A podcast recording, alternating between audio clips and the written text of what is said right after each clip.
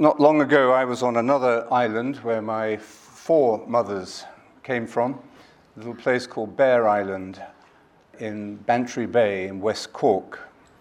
We have retreats there, meditation retreats there, but I also go there for times of solitude and for times of writing. Bere Island is a, a mere 17 square kilometers, whereas Singapore is 719. So it's a very small island compared with Singapore. But there's a special quality in an islander's view of the world. Because if you live on an island, you have to be outward looking. Otherwise, you become insular. So you have to be outward looking and you have to be adventurous. You have to be able to explore and to move beyond contact with your own coastline and discover things that you haven't yet seen. But an islander also loves coming back to their island and being at home, surrounded by the sea. No human is an island. There's a great poem by John Donne, the English poet. No man is an island, entire of itself. Every man is a piece of the continent, a part of the main. Any man's death diminishes me because I am involved in mankind. What we're talking about today is a level of experience, a kind of experience.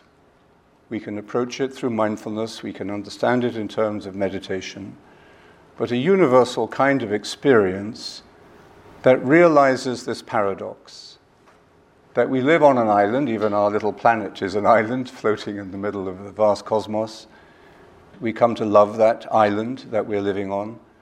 But we also need always to remember, to know, and to expand our awareness of the universe that we're living in. And I think meditation is the way that we need to do that. I'm going to speak a lot about meditation in the next few minutes. So I would like to begin with a period of meditation so that uh, you know exactly what it is I'm talking about. It's better to tell you before rather than afterwards.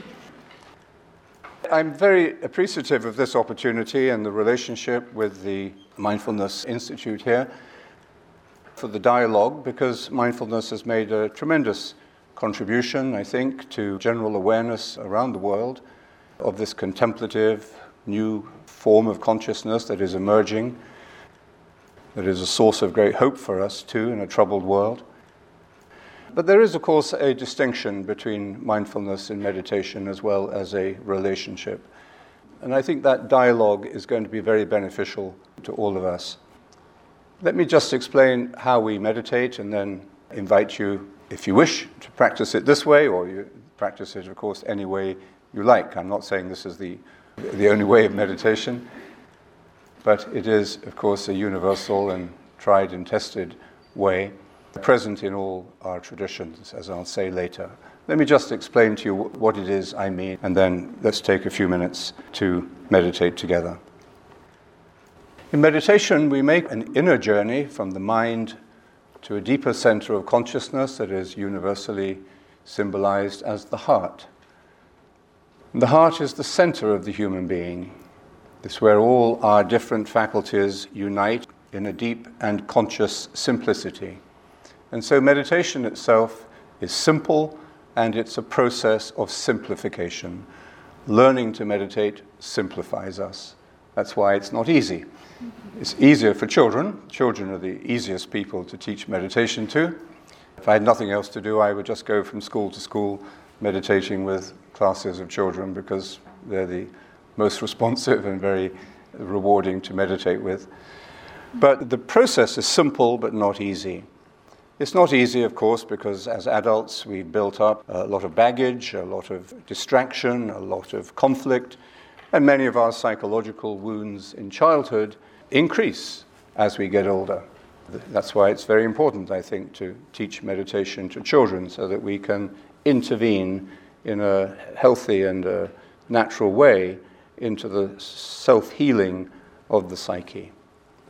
So, we shouldn't think that meditation is going to be easy, but it is simple and immediate.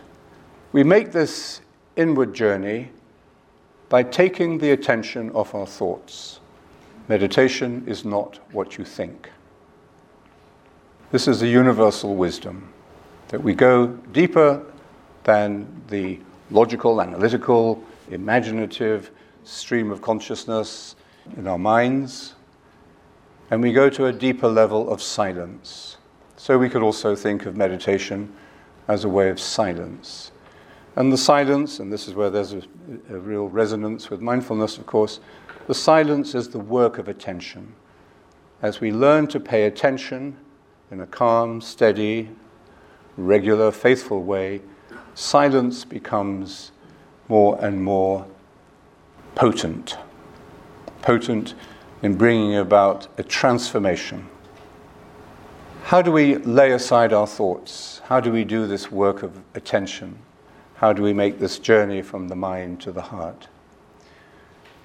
In this tradition, we take a single word or a short phrase which we repeat continually during the time of the meditation.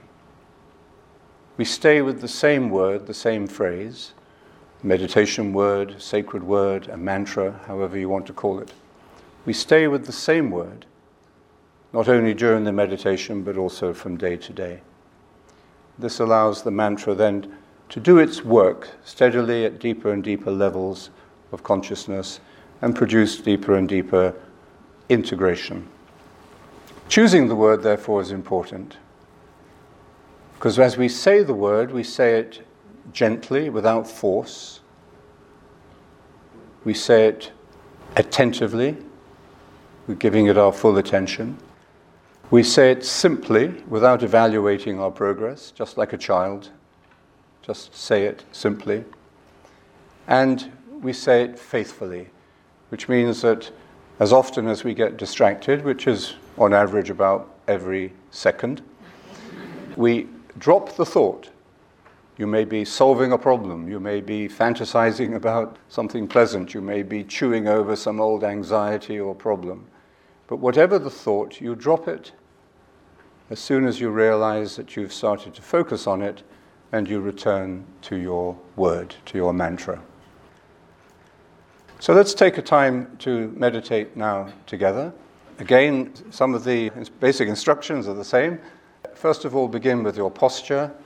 Take a moment to sit upright with your back straight, your feet on the ground so that you feel stabilized, grounded. Meditation is very grounding, it's not abstract. Relax your shoulders. Put your hands on your lap or on your knees. Relax the muscles of your face, your forehead, your jaw. Pay attention to your breath. This is a little mindful exercise. Pay attention to your breath for a few moments as you breathe in.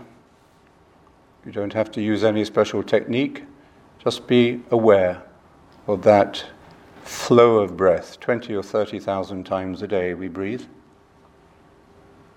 As you accept the gift of life, and as you release it again. And then gently introduce your word. The word we recommend generally is the word Maranatha. So if you have your own mantra, of course, stay with that. This is what I would recommend.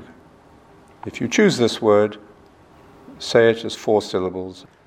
Ma, ra, na, tha. Ma, ra, na, tha. So we'll meditate for a few minutes now.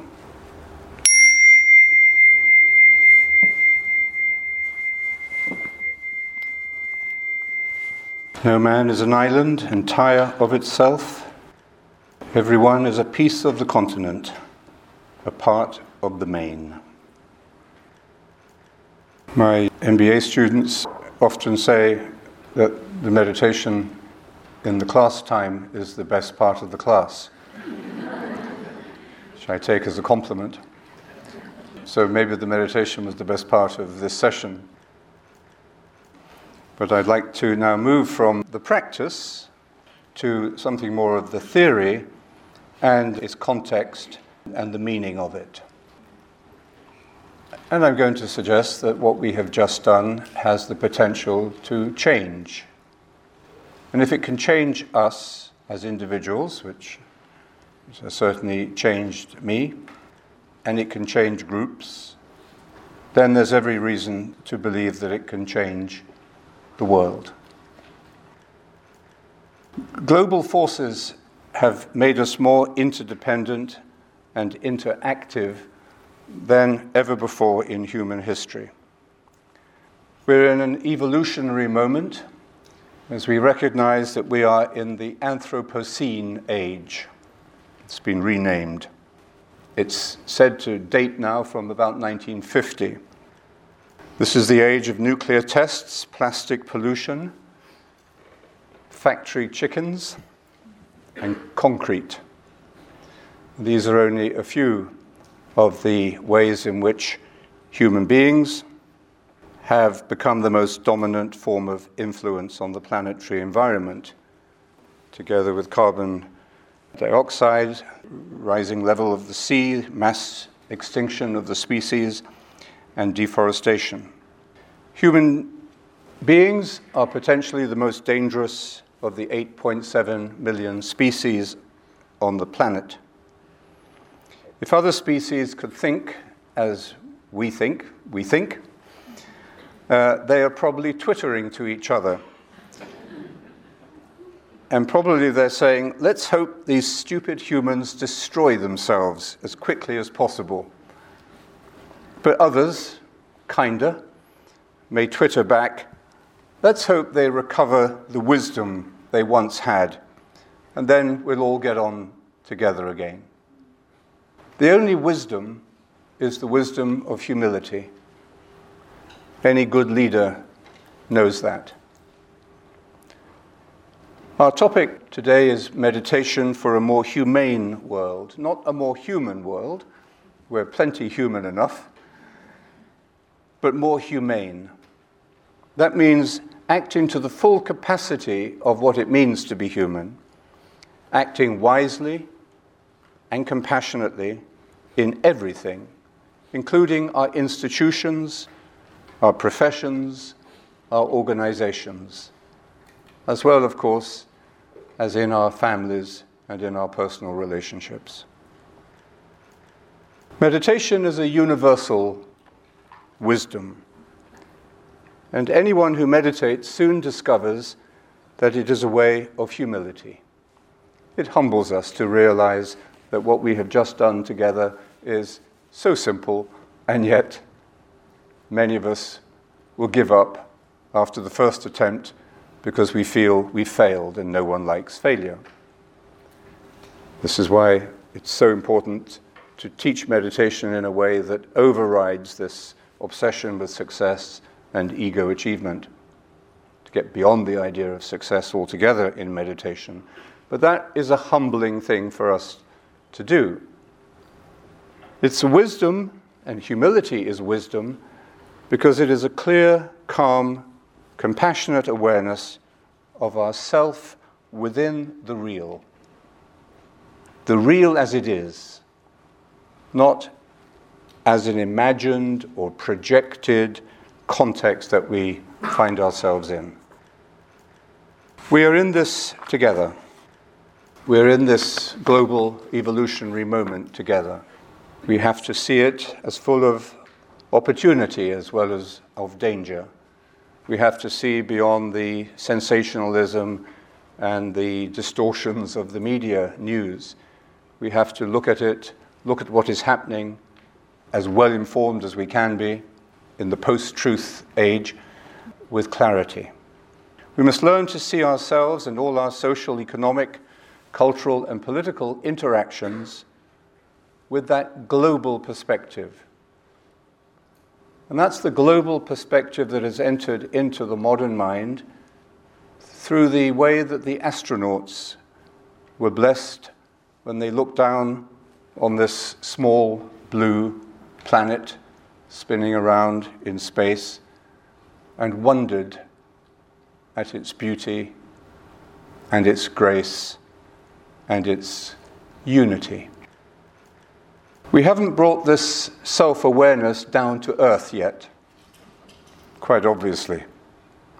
And our seminar today is a small but authentic and hopeful part of a growing global movement, which through the teaching and practice of meditation is bringing it down to earth and bringing it back from the great wisdom traditions that we've lost, leading us back to the wisdom of humility so that we can share and celebrate the amazing but very brief wonder of our short span of days on this planet, instead of squandering them in short term greed, violence, ethnic conflict, and religious fundamentalism. For many people today, meditation is acceptable because it is blessed by science, which is fine. Science is a great resource and a great source of knowledge. It's not the only one, not even the major source of knowledge, but it is immensely important to us. And it means a lot. Meditation has, up to a point, the seal of approval. We're doing a research projects with the Royal College of Physicians in Ireland, and the, the doctors there involved in the research we're doing says this is the only field of research in medical science that shows no negative side effects. but this scientific research into meditation began late. 1931 was the first recorded scientific uh, study of meditation. Late, if you consider that meditation has been part of the human experience since the dawn of consciousness. 50,000 years ago, the Australian Aborigines practiced and lived the wisdom that one of their tribes call Dadirri. This is a contemplative wisdom, the practice of sitting quietly, of waiting and listening, not analyzing and not increasing our anxiety, our fear, or our greed. These are some words from a Miriam Rose Ungunmerr Baumann, a contemporary Aboriginal Christian sage who has been doing amazing work in her life of bringing this Aboriginal wisdom into contemporary Australian culture. She says, I can find my peace in this silent awareness. I can find my peace in this silent awareness. There is no need of words. A big part of Dadirri is listening. After many thousands of years of very low level change, or, almost in, in, imperceptible change, this prehistoric, pre-literate wisdom suddenly surged into a new level of consciousness in what the scholars call the axial age. This was a an amazing evolutionary moment extending over a few hundred years, about half a millennium before Christ. This was the age of Lao Tzu and Confucius, the age of the Buddha, of Zoroaster, the age of the Hebrew prophets, the age of uh, Socrates and Plato, and it was the flowering of the Vedic tradition in the late Upanishads. An incredible period of human consciousness flowering. And what we know as uh, major religions today took shape in this period through the wisdom of contemplation, because this was the defining characteristic of the axial age a new way of human beings knowing themselves. And this flowered simultaneously in these many different cultures. It took different expressions, but the fundamental awakening was the same. This evolutionary moment is still unfolding. Much of our religion today remains primitive, magical, superstitious, egocentric at the institutional and at the individual level. But the, at the core of each of these wisdom traditions is a silent time bomb of contemplation, and we are hearing its ticking today as we have never heard it before. If you watch a Hollywood disaster movie, where the world is saved in the end from aliens, meteorites, or ecological disaster by an individual, always an American hero, of course, because it's made in Hollywood.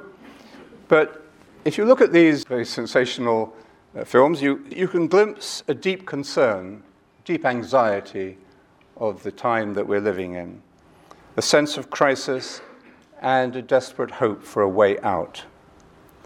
But also, we can see the naivety and the superficiality of how we communicate this global crisis to each other, how it becomes present in the critical or not so critical thinking of a mass audience. How do we communicate this to our children, let alone our voters? Sadly, many people and many Americans believe the Messiah must be an American. and even worse, some think that they have just elected him.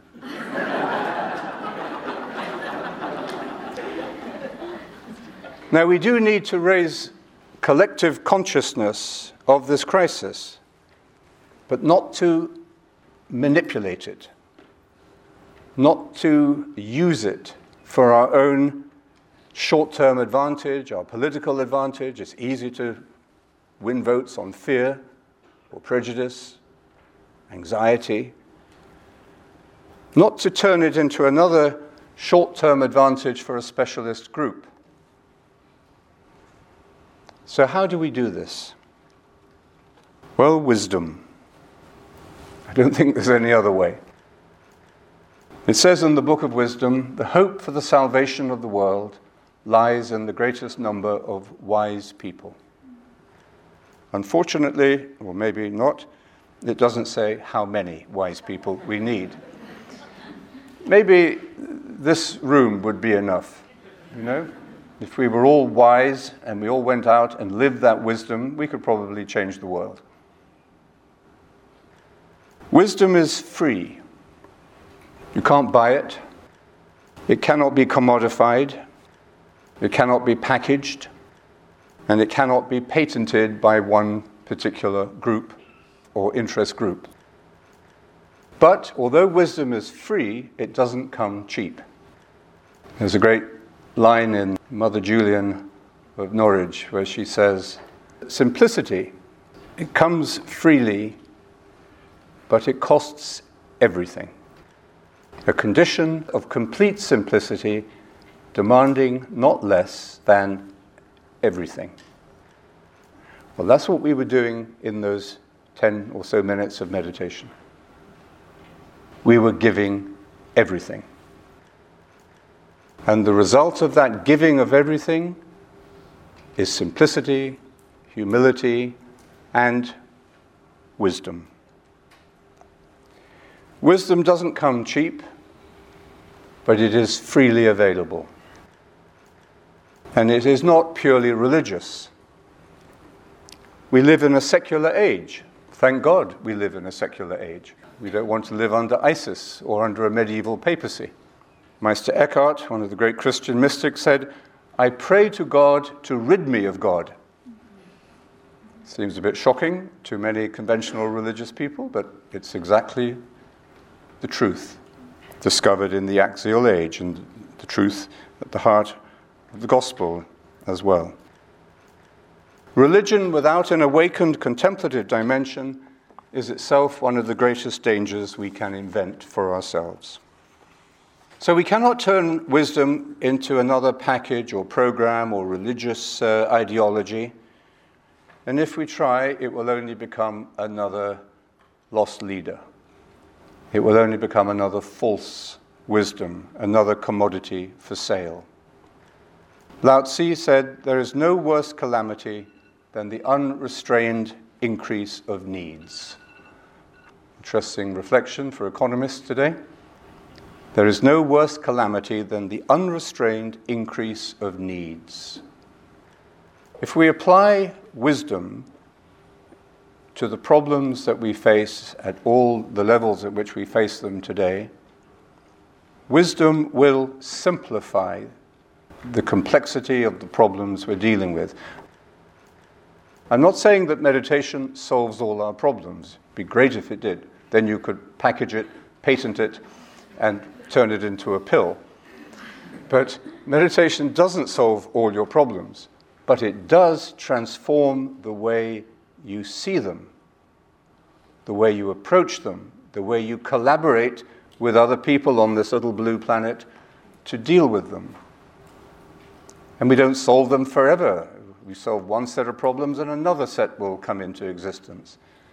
So we need wisdom as a continuous presence, not just as a short term course or a short term quick fix.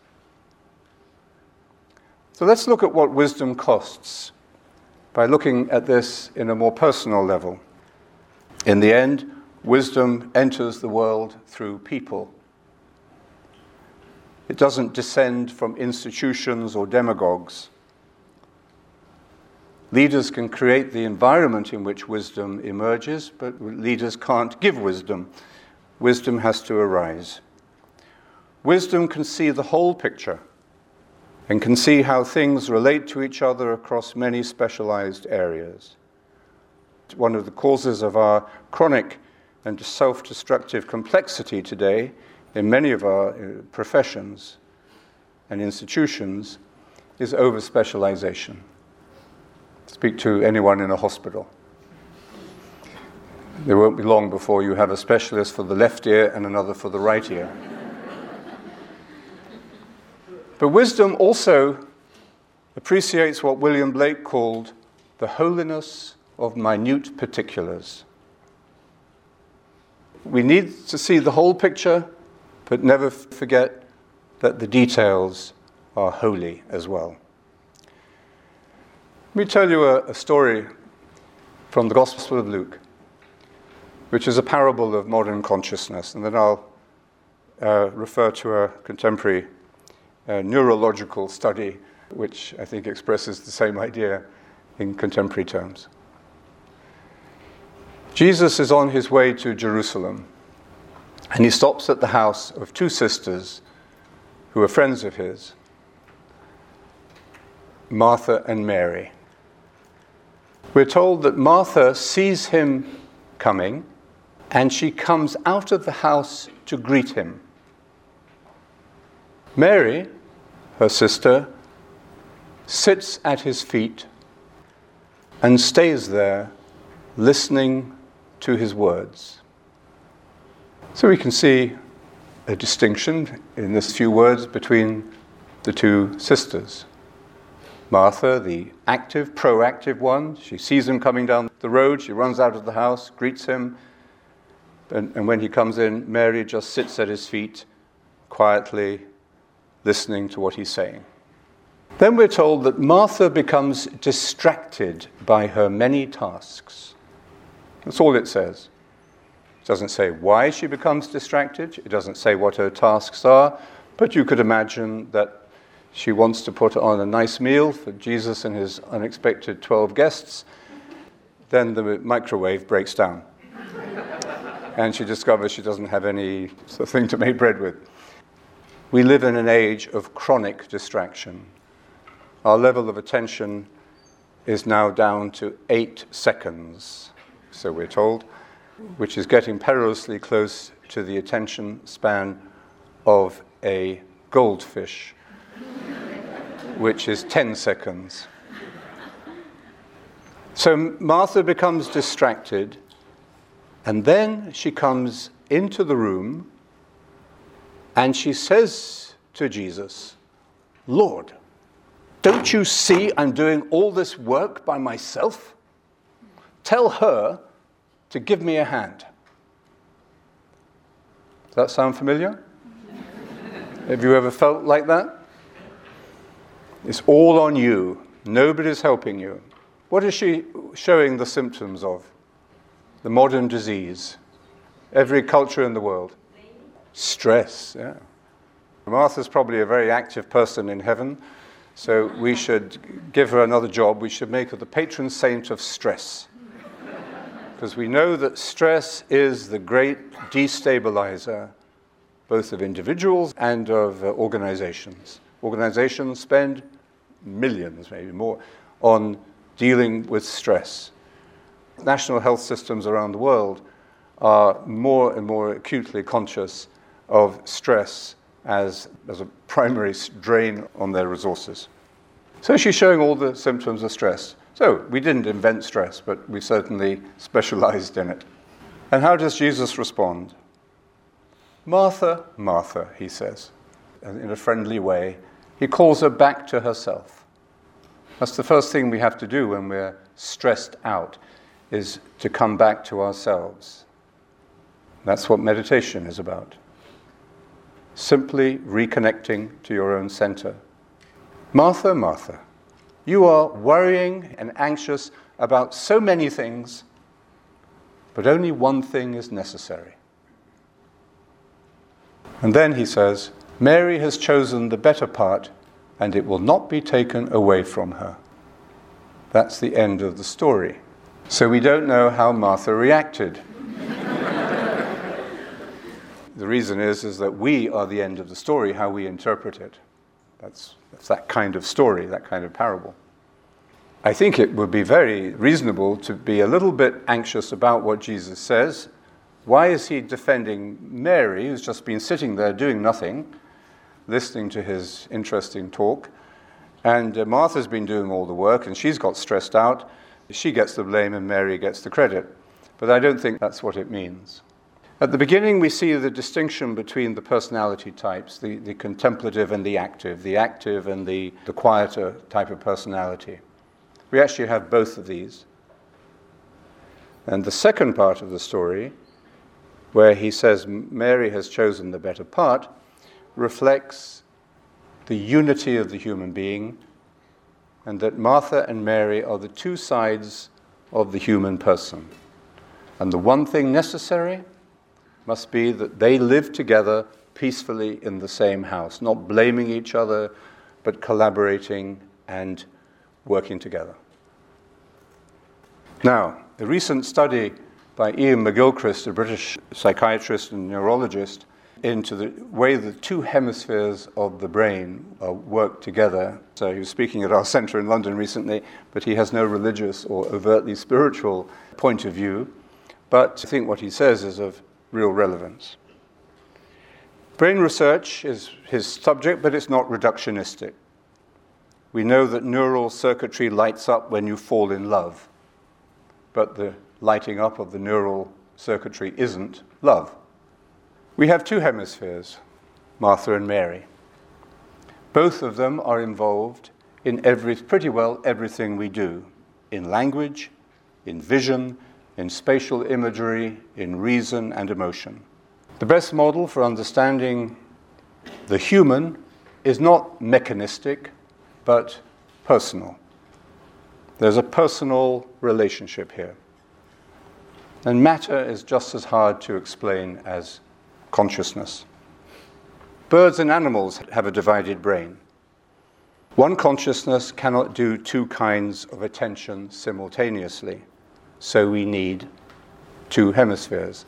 That's why evolution has wisely allowed the two hemispheres to remain separate.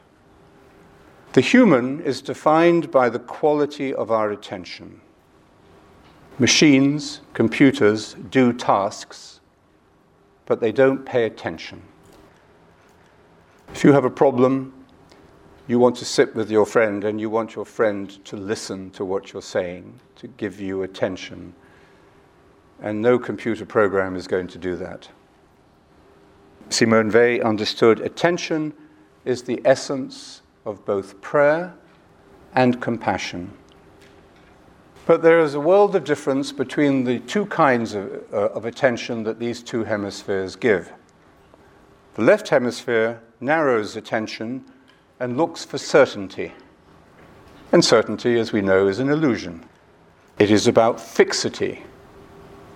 And we also know that fixity is an illusion as well. Things don't stay the same.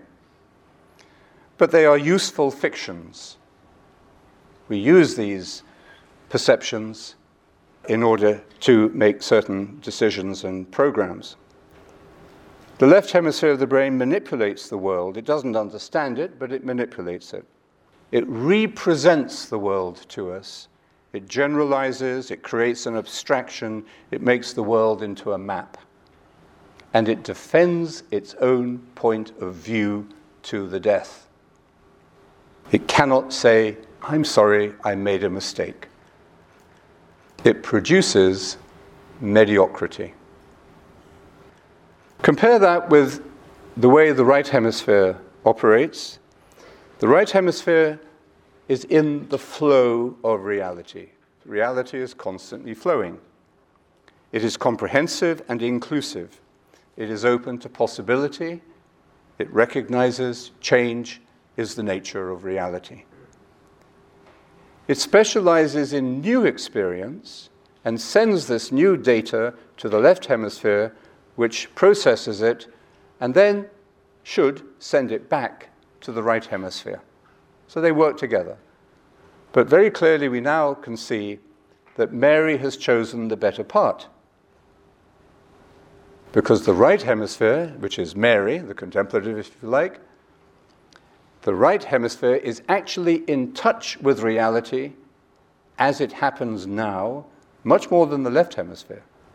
The left hemisphere is dealing with diagrams, with systems, with reports, you know, which take 18 months to produce and are out of date as soon as they land on the person's desk. So it's the right hemisphere that's actually in touch. And not surprisingly, then, deductive logic and mathematics have their origin in the right hemisphere.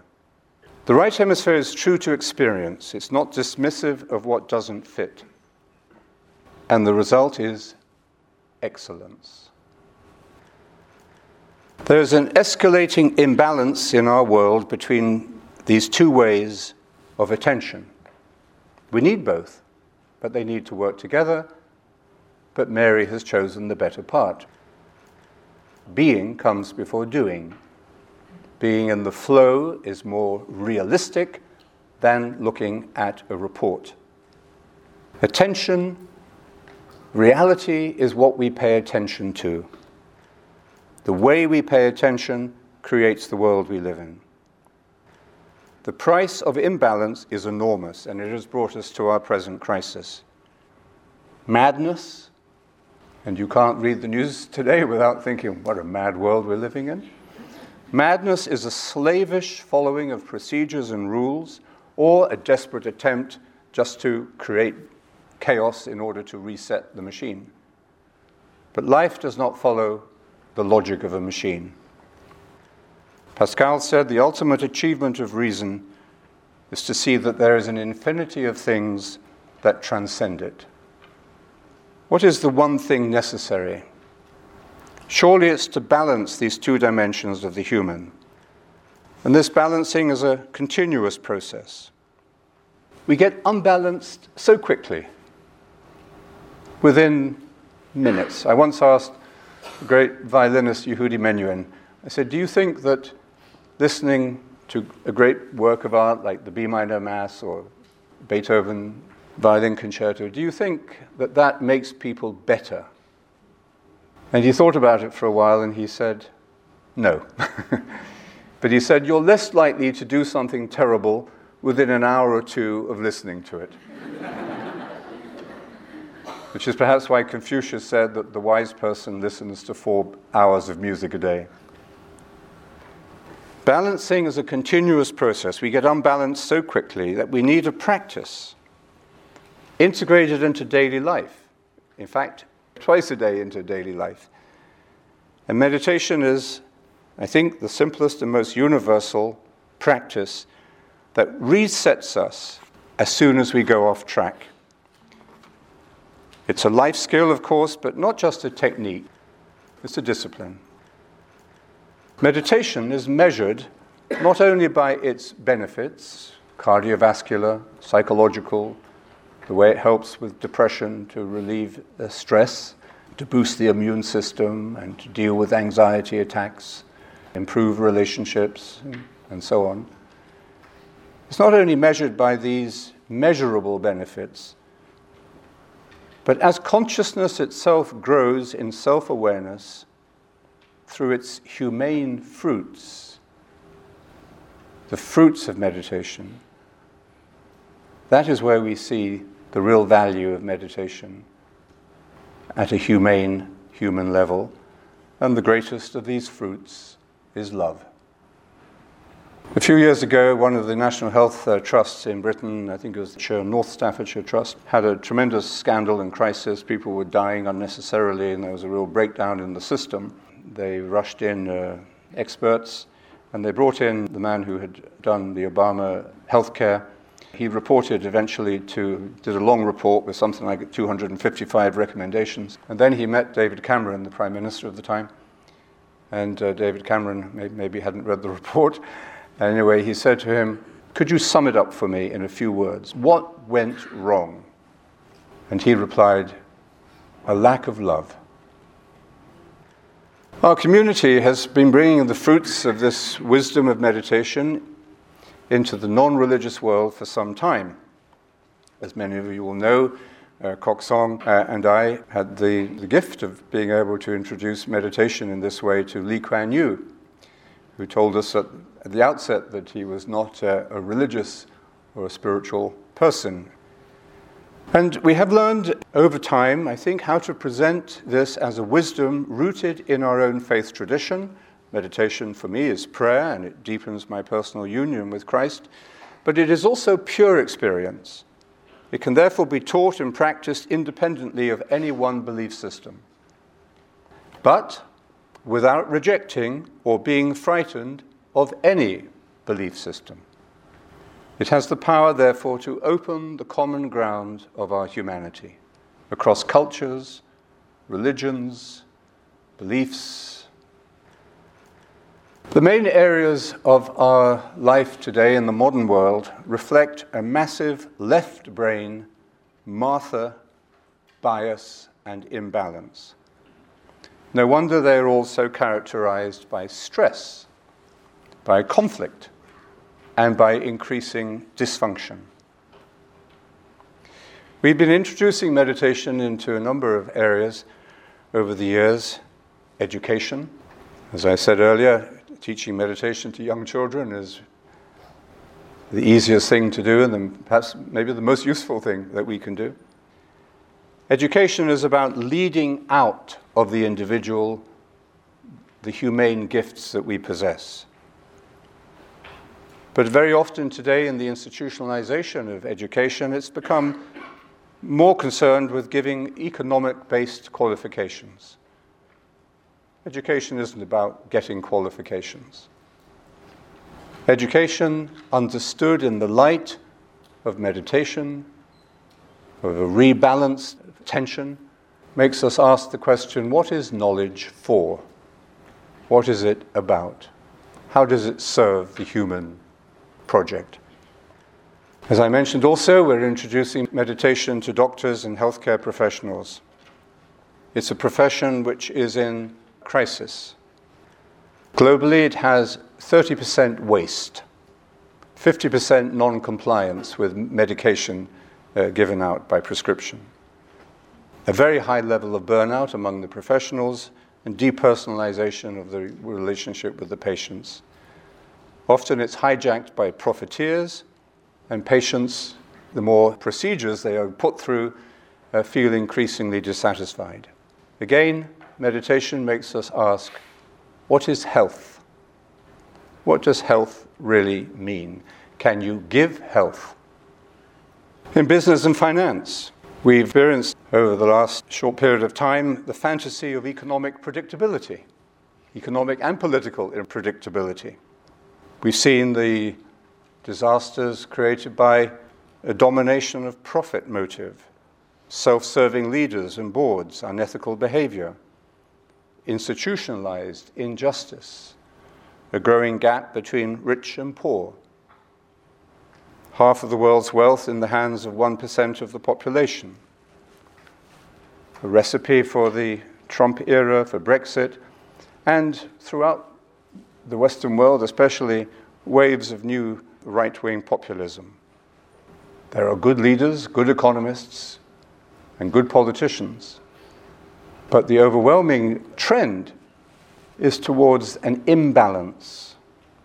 If we restore that balance to economics and to politics, we will ask the question what does work really mean?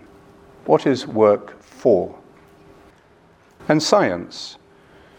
We had a meditatio seminar recently on science, not on the science of meditation, but how meditation can recover pure research put on by scientists who feel controlled by funders and governments and corporations that is undermining the integrity of pure research.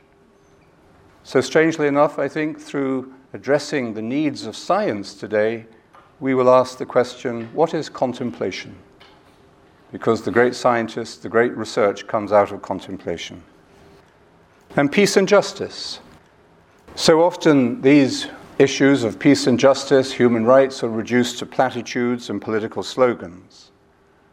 But if we can restore this integrated and balanced attention to our world, we will be able to ask what is the heart, what is at the heart of all human relationship?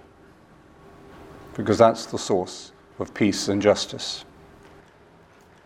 So these institutions and professions reflect common symptoms of an imbalance of consciousness, of simple, down to earth common sense and wisdom. Left brain solutions to this crisis alone won't work.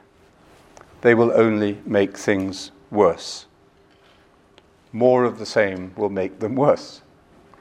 Introducing meditation to those in leadership and to those they serve is the single most valuable thing we can do today. And this requires, of course, leaders who meditate.